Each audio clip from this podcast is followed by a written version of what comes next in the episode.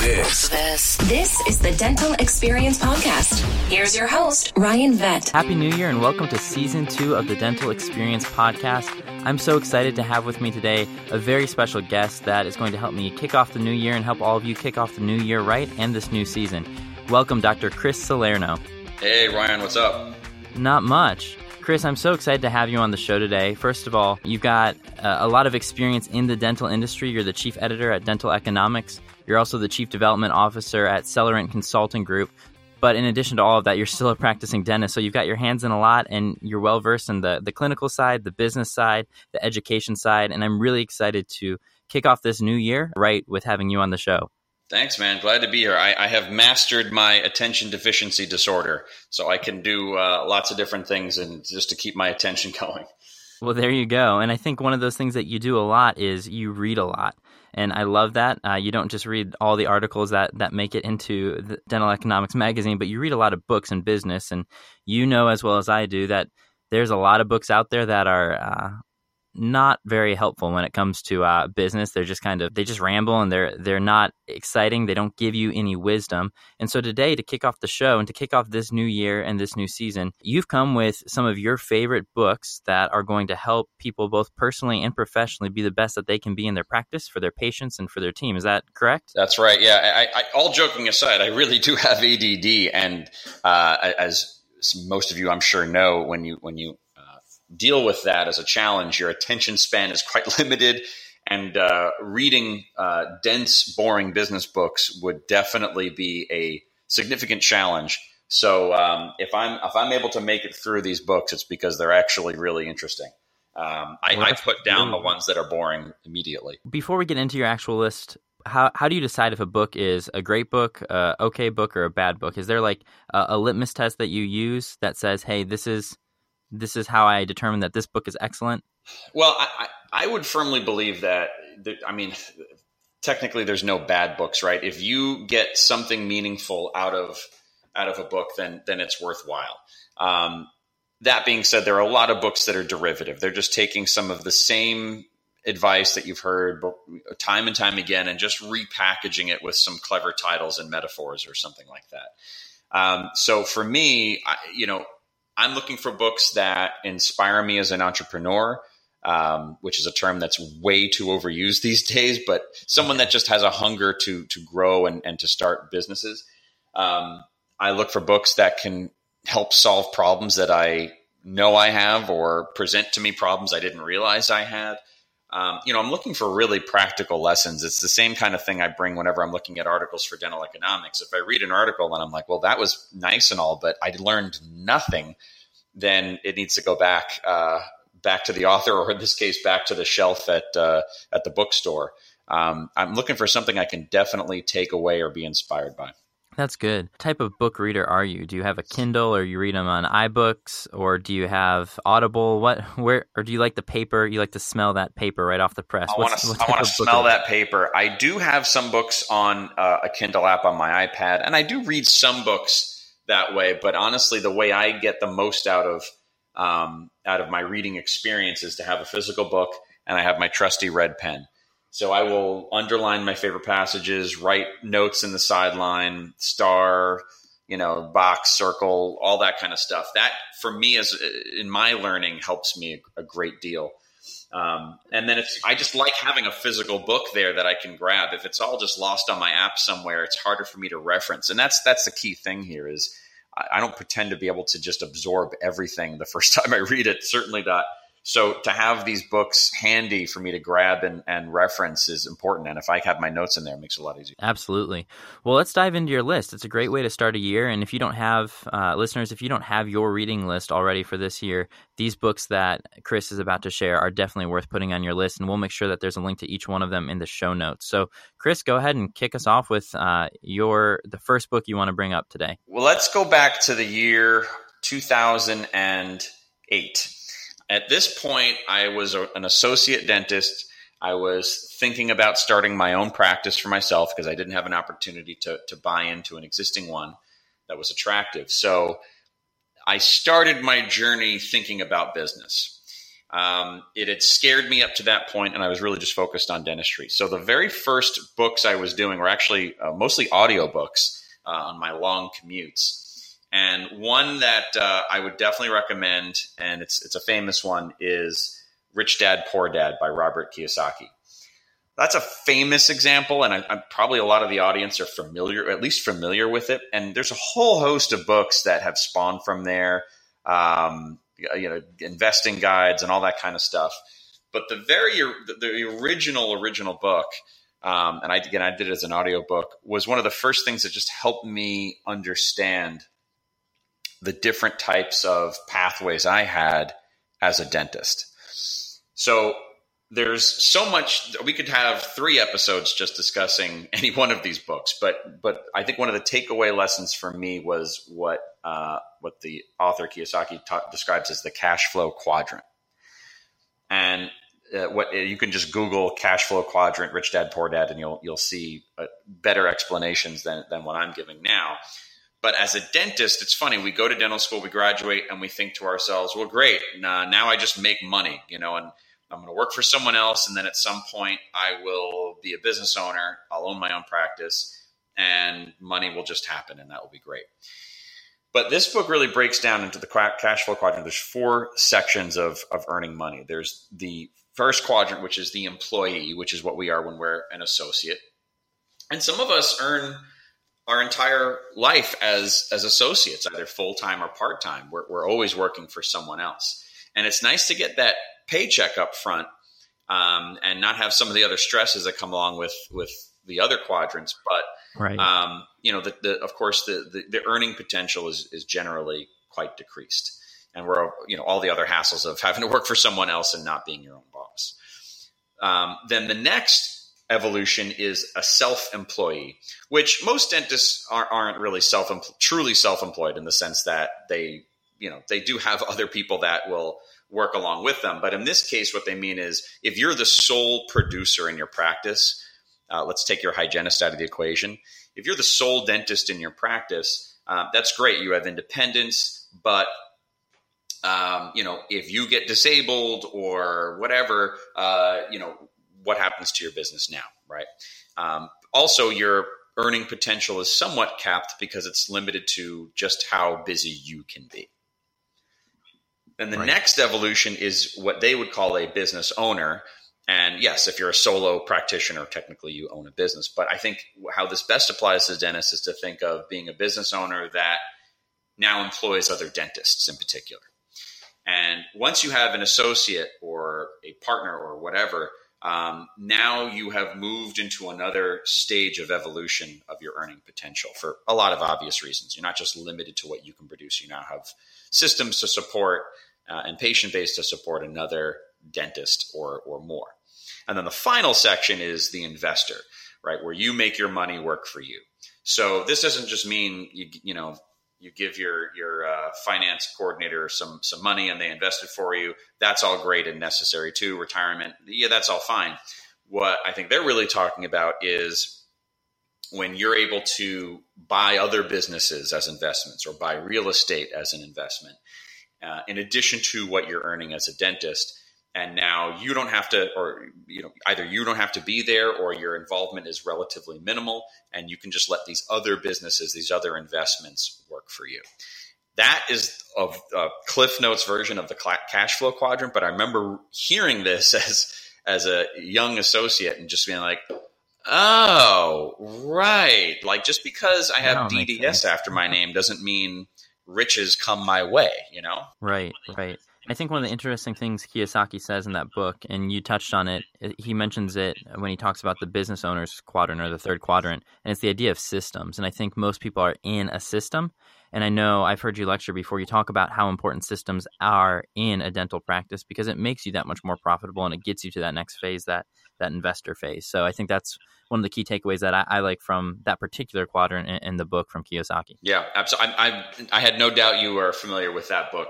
Uh, it, it's it's very readable or listenable in my case. Um, very conversational, and there's a bunch of other great lessons in there that just help you think differently about money and about your opportunities in in the, over the course of your career to to take great care of patients, but also realize some freedoms for yourself. Absolutely. Well, that's a great book. Highly recommend it, as does Chris. Chris, what's next on your list? Okay, so I'm only going chronologically. There is a slight order to this. Uh, chronologically, the next big book that shook my world, and it's it's a real great uh, uh, uh launching uh, direction from the from the one I just mentioned, is of course Tim Ferriss's Four Hour Work Week. This was another one that I did on a long drive upstate New York to a New York State dental meeting. Threw that in. My entrepreneurial dreams were had been had been uh, this, the seeds have been planted from Kiyosaki. So now I want to just pick up this four hour work week thing. It's a totally bold title. Who works four hours a week? It's it made every employer angry. Yeah. So I'm like, all right, let me just see what this is about. Uh, great Audible book. I have since gone back and and and read it uh, uh, just because I got so many lessons out of it. But this this book really changed my life, and and that is a I, I don't say that often. There's very few books I can say that like the, the the heavens opened up and a light shone down on my face and i said oh my god this makes so much sense. So uh, tim ferriss of course has become a, a, very big name and he's written many more books podcasts shows all that stuff. He's, he's, a, he's a great personality now. But his original book that got him started was kind of building on some of those principles of of realizing that freedom is just as important of a resource as is money. That, that's he doesn't state it so so clearly as that, but that's one of the, the, major lessons I took away.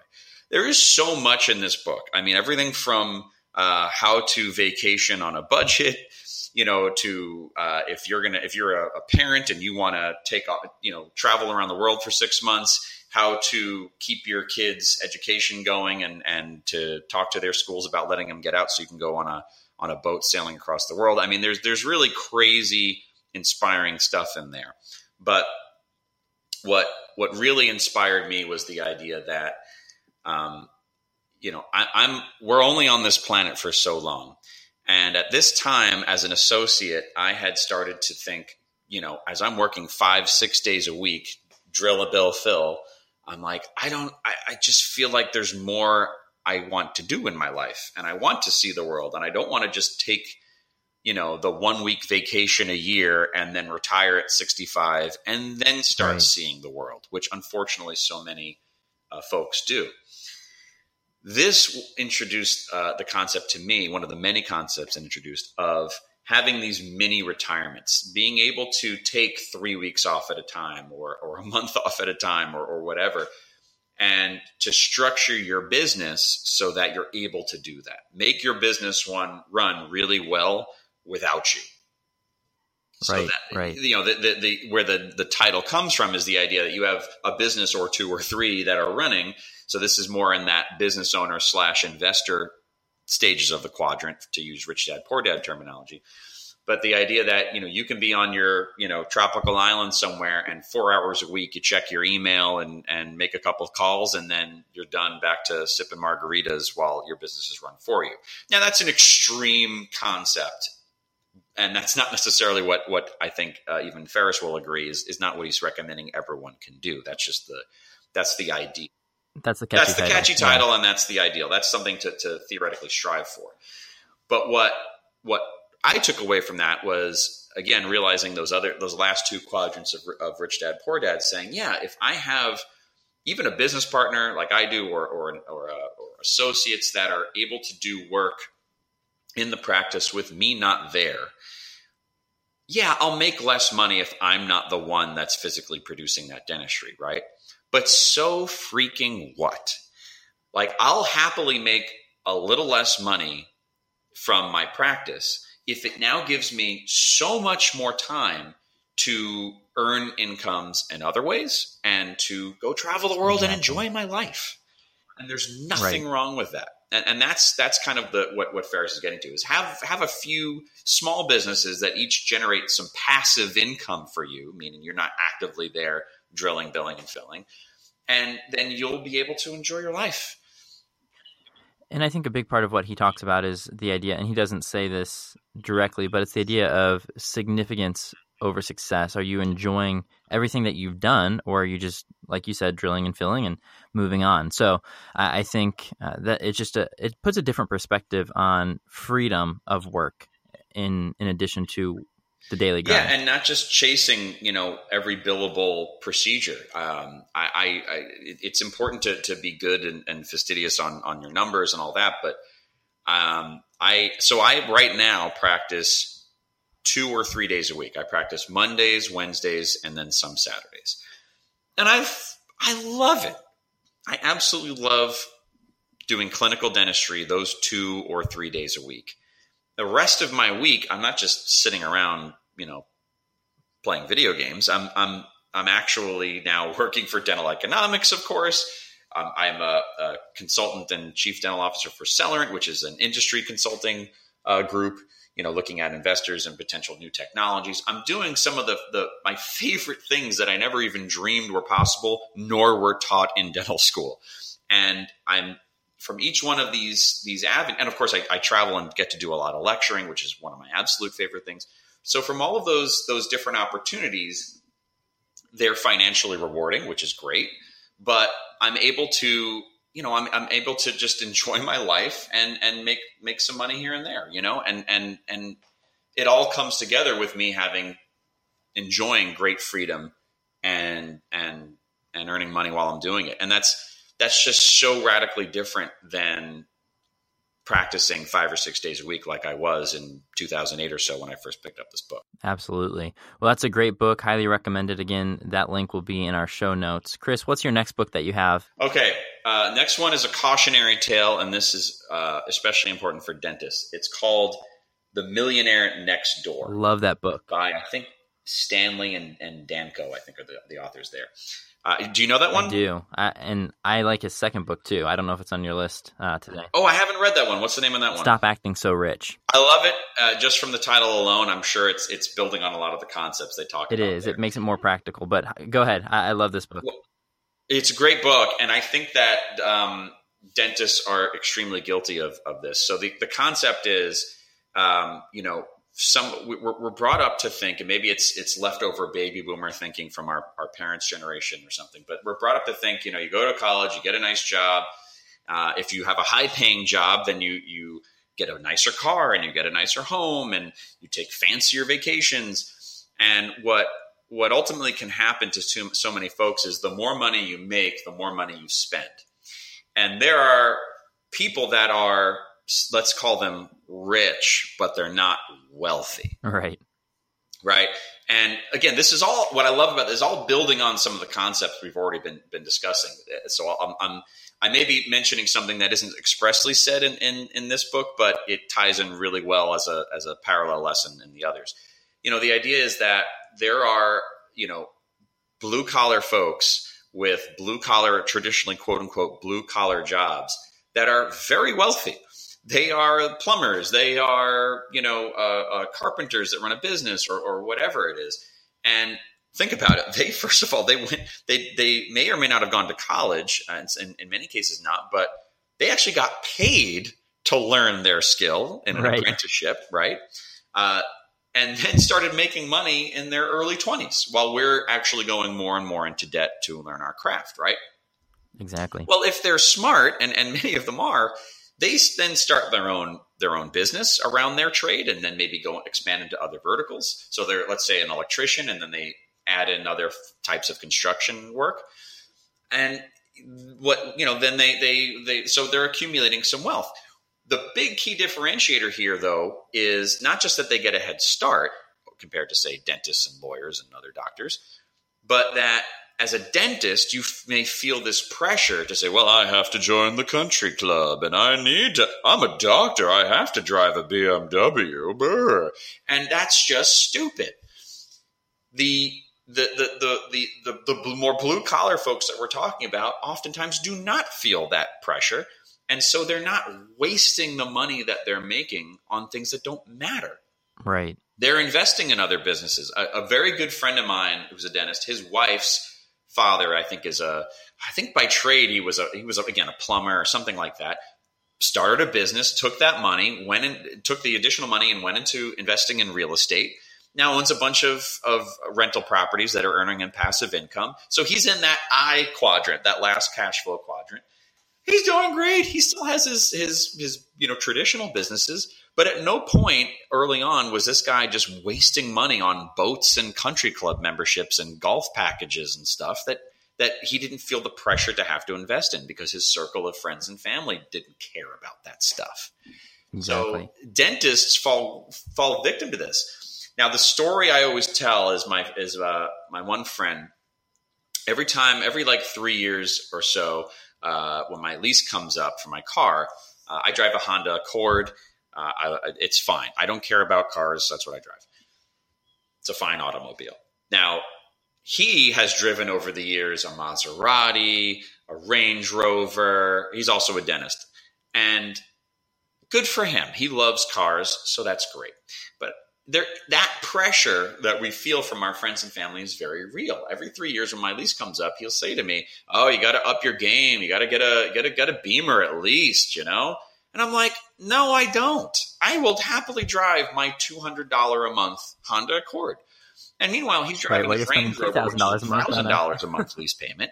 The way I look at it is, I get paid eight hundred dollars a month to not drive a Range Rover.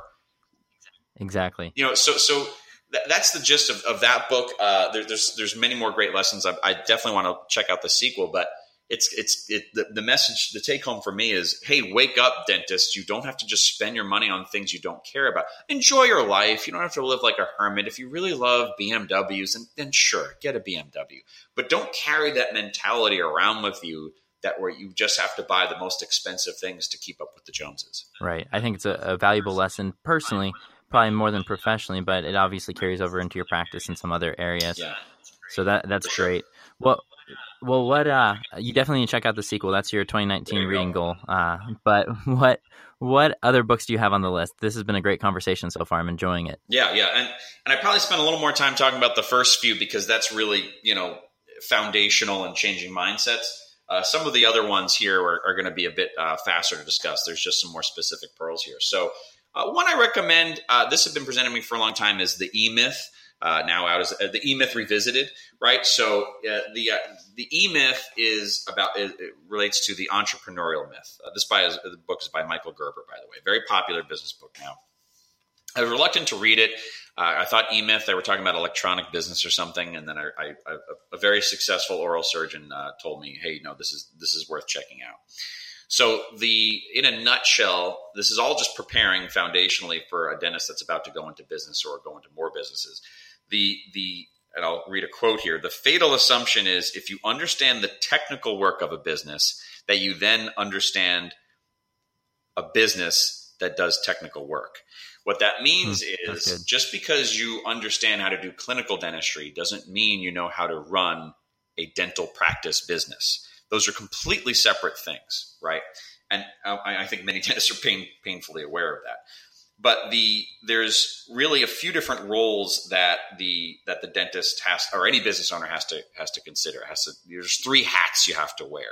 One is the entrepreneur, one is the manager, and one is the technician. The entrepreneur is the, the visionary, the one that has these great ideas and five year plans and and here's how I want this practice to look like. We need that spirit and that fire to grow.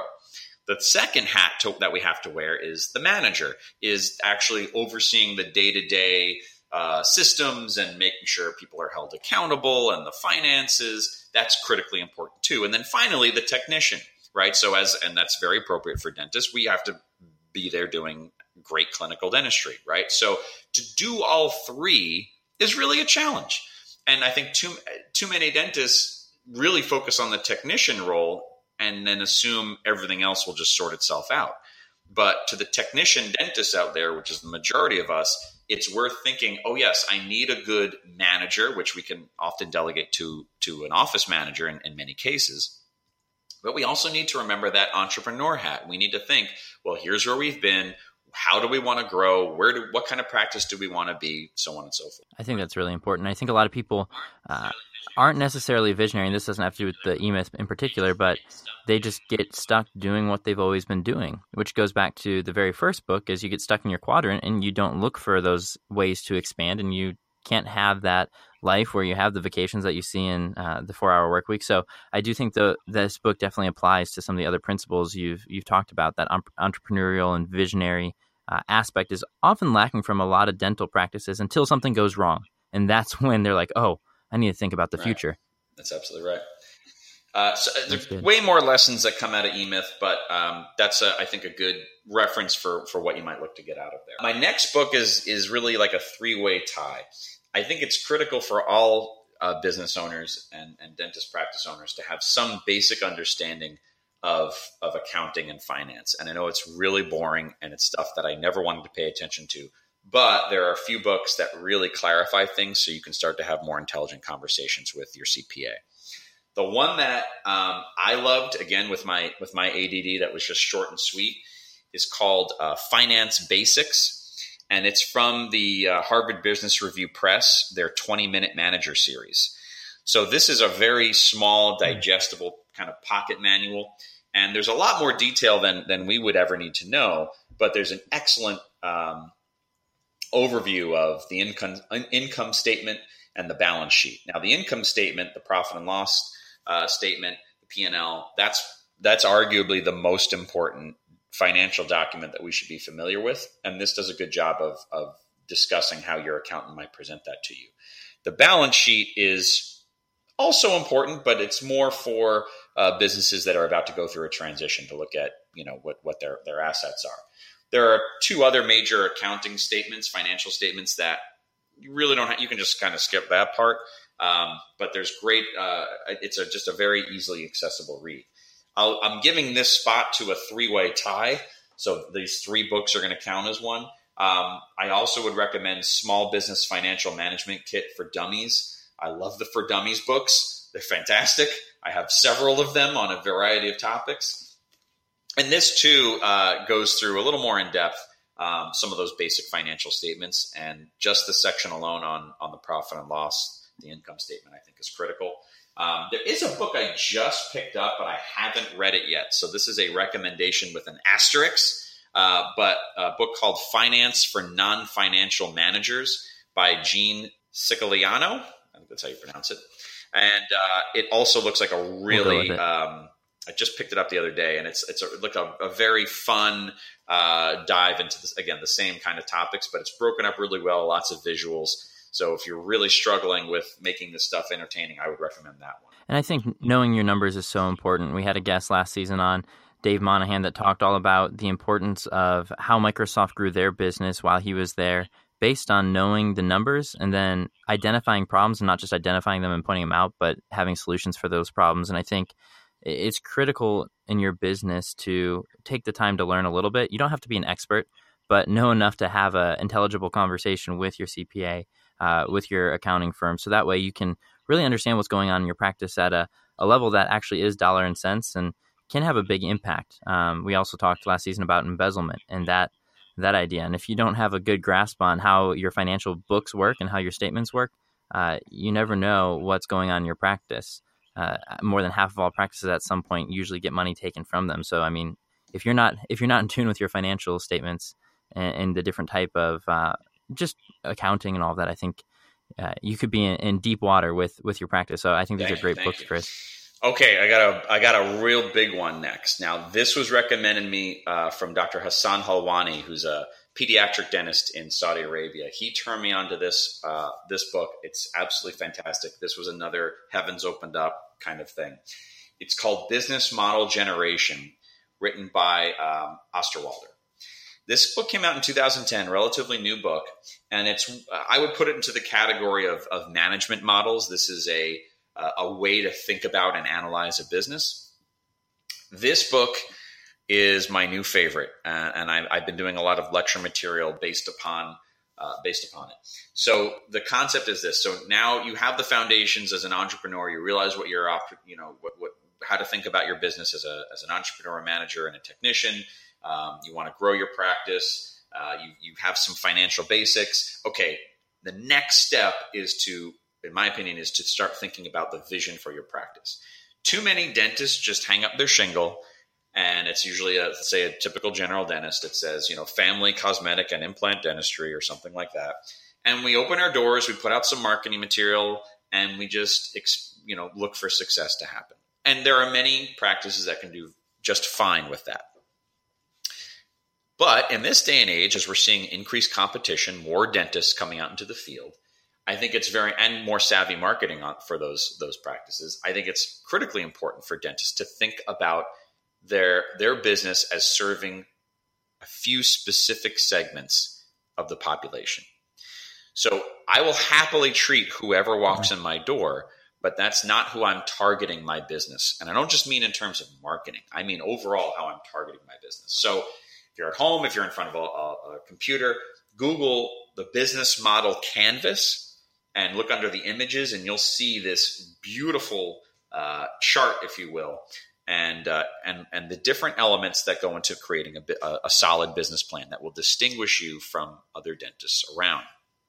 And we don't have time to go through the whole exercise, but essentially, you start by thinking of your target demographic. In my case, let's say it's um, it's uh, uh, seniors with ill-fitting dentures. It's um, busy business people that work in my area and the third one would be say uh, patients with sleep apnea. So those are like say the three segments of my my potential patient population that i really love treating.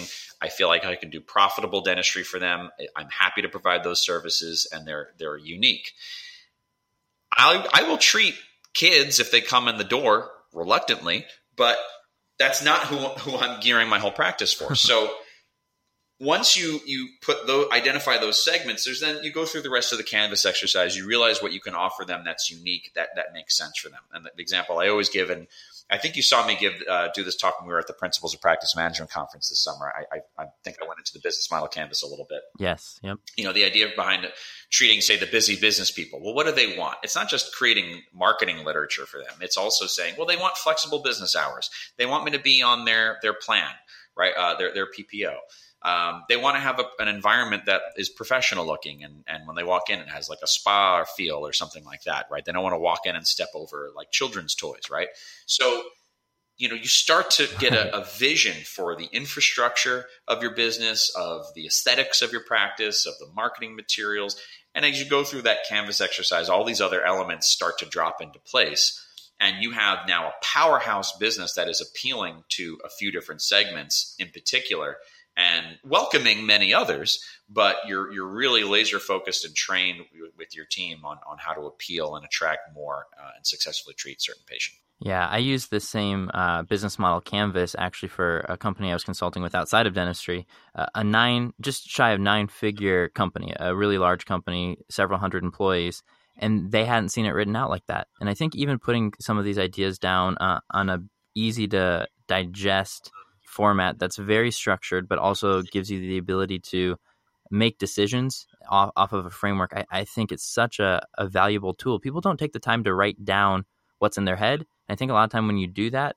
it kind of goes back to the the dental or medical school model. You learn, you do it, and then you teach someone else. Because when you teach someone else, you actually learn more about what you just did. And I think it's kind of the same thing with the, this business model canvas. Absolutely. I think it's a great exercise to go through if you're a dentist who has an established practice and you feel like you're just kind of lost and not growing, you just flatline or even are a little down uh, in terms of revenue. This is a great exercise, and I recommend you do it with your your team, or at least even the highest levels of your team, depending on how big it is but you, you, there's a whole process using post-it notes where you can go through this and you together think strategically about about your business. It's a lot more exciting than traditional business plans where you look at a blank microsoft yes. word document and you know start writing and stare at it vision statements like, uh, kinds of boring stuff. yes. And it's a good team building activity. Absolutely. What i've found too again i'm, I'm, I'm a, a, consultant and, and cdo with with Cellerant consulting group. When we evaluate dental uh, businesses. Again, we're not consultants for for practices. When we evaluate technology and and and help uh, industry leaders with their businesses, I'm always running at least the first few steps of the business model canvas in my brain. I'm always just thinking, who is this for? Why should they care? Why is it different than the other products that are out there? So it's not just a me too. Um, that that kind of uh, cycle, even just the first few steps of it, is is a great little thing to have running in our minds as we make business decisions. So, for example, when my office manager comes to me and says, oh, hey, um, you know, I just got contacted from our uh, local uh, high school. Uh, we can buy a banner for fifty dollars and and advertise our practice to them. I run through the con- canvas in my head in, in in five seconds and say, no, remember, we're not appealing to soccer No. moms. like we're not appealing to kids. So easy decision. Right. No, I know it's only fifty dollars, but that that's fifty dollars I'd rather spend on something that actually targets our specific patient groups. That's that's a great framework, and I highly highly recommend the book as well. So thanks for bringing that one onto the show, Chris. Uh, I know we've got a couple more left. How many more do we have left? I've got Two, one, two, three, four books. We're going to make it an even 10. These are quick ones. An even ten. Okay, Let, us fly, through them. Go for it. Yeah, these are quick ones. Dentistry's Business Secrets. Here we have a specific dental book. This was written by Ed Logan. This is what you're looking for.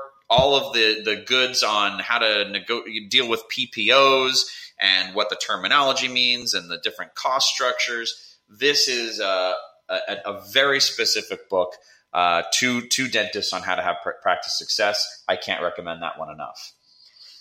Next, for the uh, complete operational nerds that are out there, this is the book that informed all of my thoughts on systems, uh, which uh, Ryan saw me lecture on at the PPM DE PPM conference, and it's called Kaizen: The Key to Japan's Competitive Success by IMAI. I M A I. This goes into way more detail than you could possibly need, but it presents the concept of the Japanese philosophy of operations of systems. And the, the idea is that you are continuously incrementally improving your business rather than just every once in a while spending a ton of money on something and maybe it's adopted by your team and maybe it's not.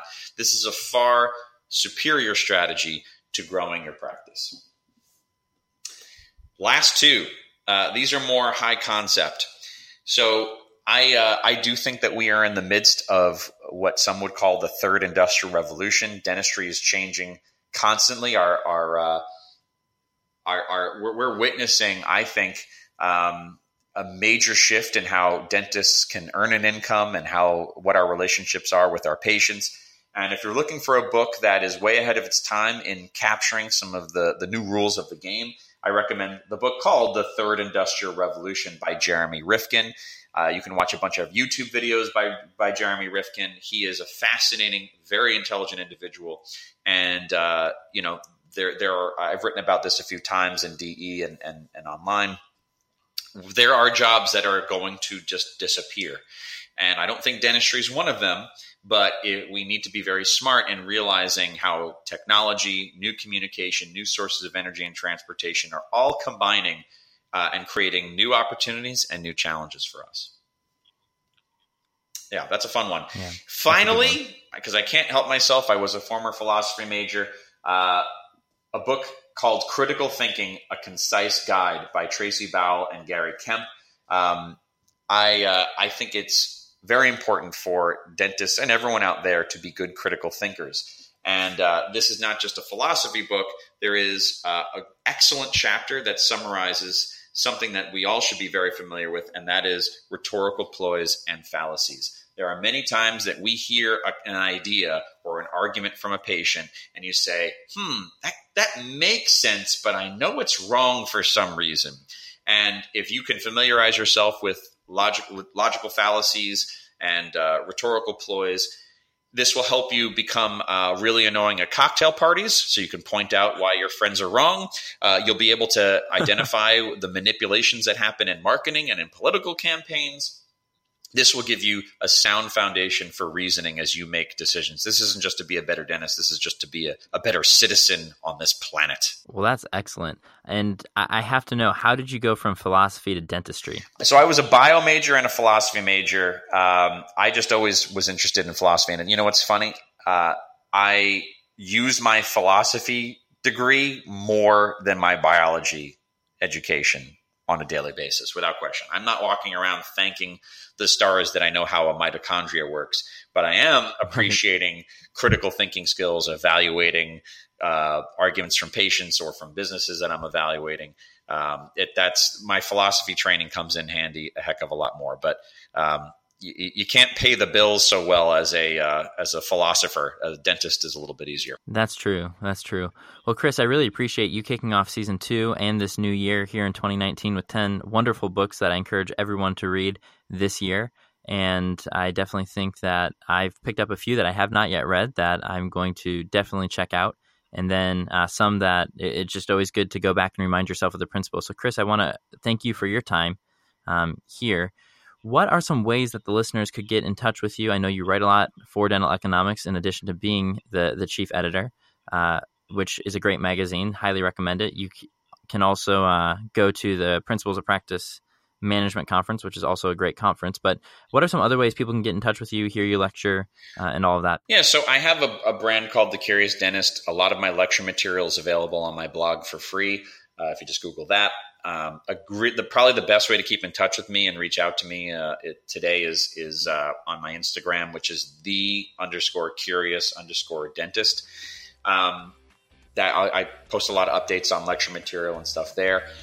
And um, I highly recommend anyone to join the Principles of Practice Management private Facebook group. Just uh, just search for that in, in your Facebook, and you'll you'll uh, privately find a lot of great discussions that uh, dentists and industry leaders are having about the issues we're facing in DE.